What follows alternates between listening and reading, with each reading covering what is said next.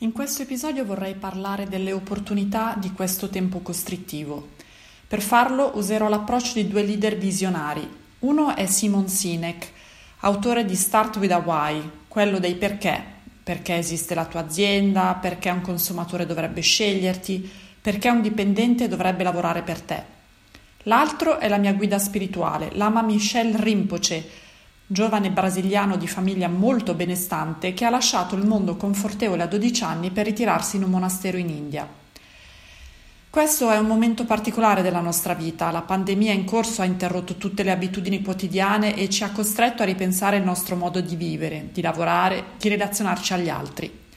Abbiamo bisogno di riorganizzare il nostro tempo. Avere più tempo però non significa necessariamente saperlo cogliere. Una frase ricorrente in questi giorni è quando finirà dovremo recuperare il tempo perso. Il tempo non si perde e non si acquisisce, il tempo si vive. Si perdono opportunità.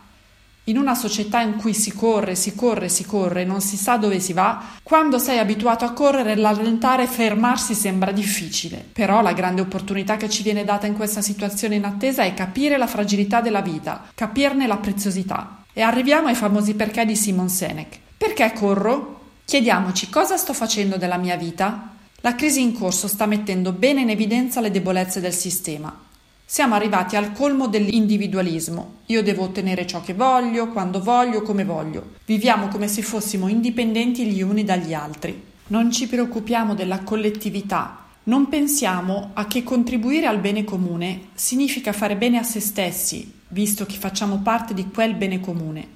Che fare? Vorrei promuovere un'alternativa, suggerire un action plan, per dirla con gli americani, per affrontare non solo il periodo presente, ma progettare il futuro. Possiamo imparare ad organizzare il nostro nuovo tempo e provare a pensare che questo sarà il nuovo modello a cui ci adatteremo in futuro. A risveglio puoi dedicare del tempo a pensare, elaborare i tuoi obiettivi. Non significa rivedere il business plan o fare i conti di economia domestica. Significa ricordarsi dei perché. Questo esercizio vale anche per le aziende. Perché avete deciso di introdurre un nuovo prodotto sul mercato? Avete chiesto ai vostri consumatori cosa è importante per loro? Avete chiesto loro cosa la vostra azienda può fare per loro? Durante la giornata scegli come e con chi scambiare energia. Scegli da dove prendere le energie, chi merita le tue. Puoi scegliere di comprare un prodotto invece che un altro. Ora hai il tempo per leggere le etichette, per informarti su ciò che le aziende distribuiscono. Anche le aziende possono fare lo stesso. Chi c'è alla fine della filiera che produce i vostri beni? Potete assicurarmi che nessuno soffra, nessun abuso venga commesso, nessun luogo venga compromesso.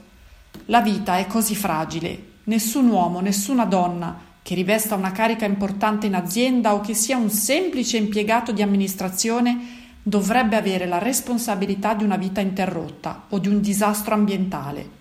La sera ti svaghi con un po' di esercizio fisico, leggi un libro di narrativa, condividi ottimismo con le persone a te care. Stai attento alla voracità di informazioni e non sprecare il tuo tempo guardando la TV.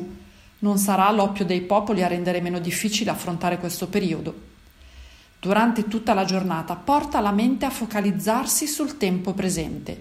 Mindfulness la chiamano. In questo modo il tempo diventa prezioso, prende valore. Mettere in pratica questo action plan sarà un sacrificio e non sarà piacevole all'inizio, ma porterà benefici a medio-lungo termine.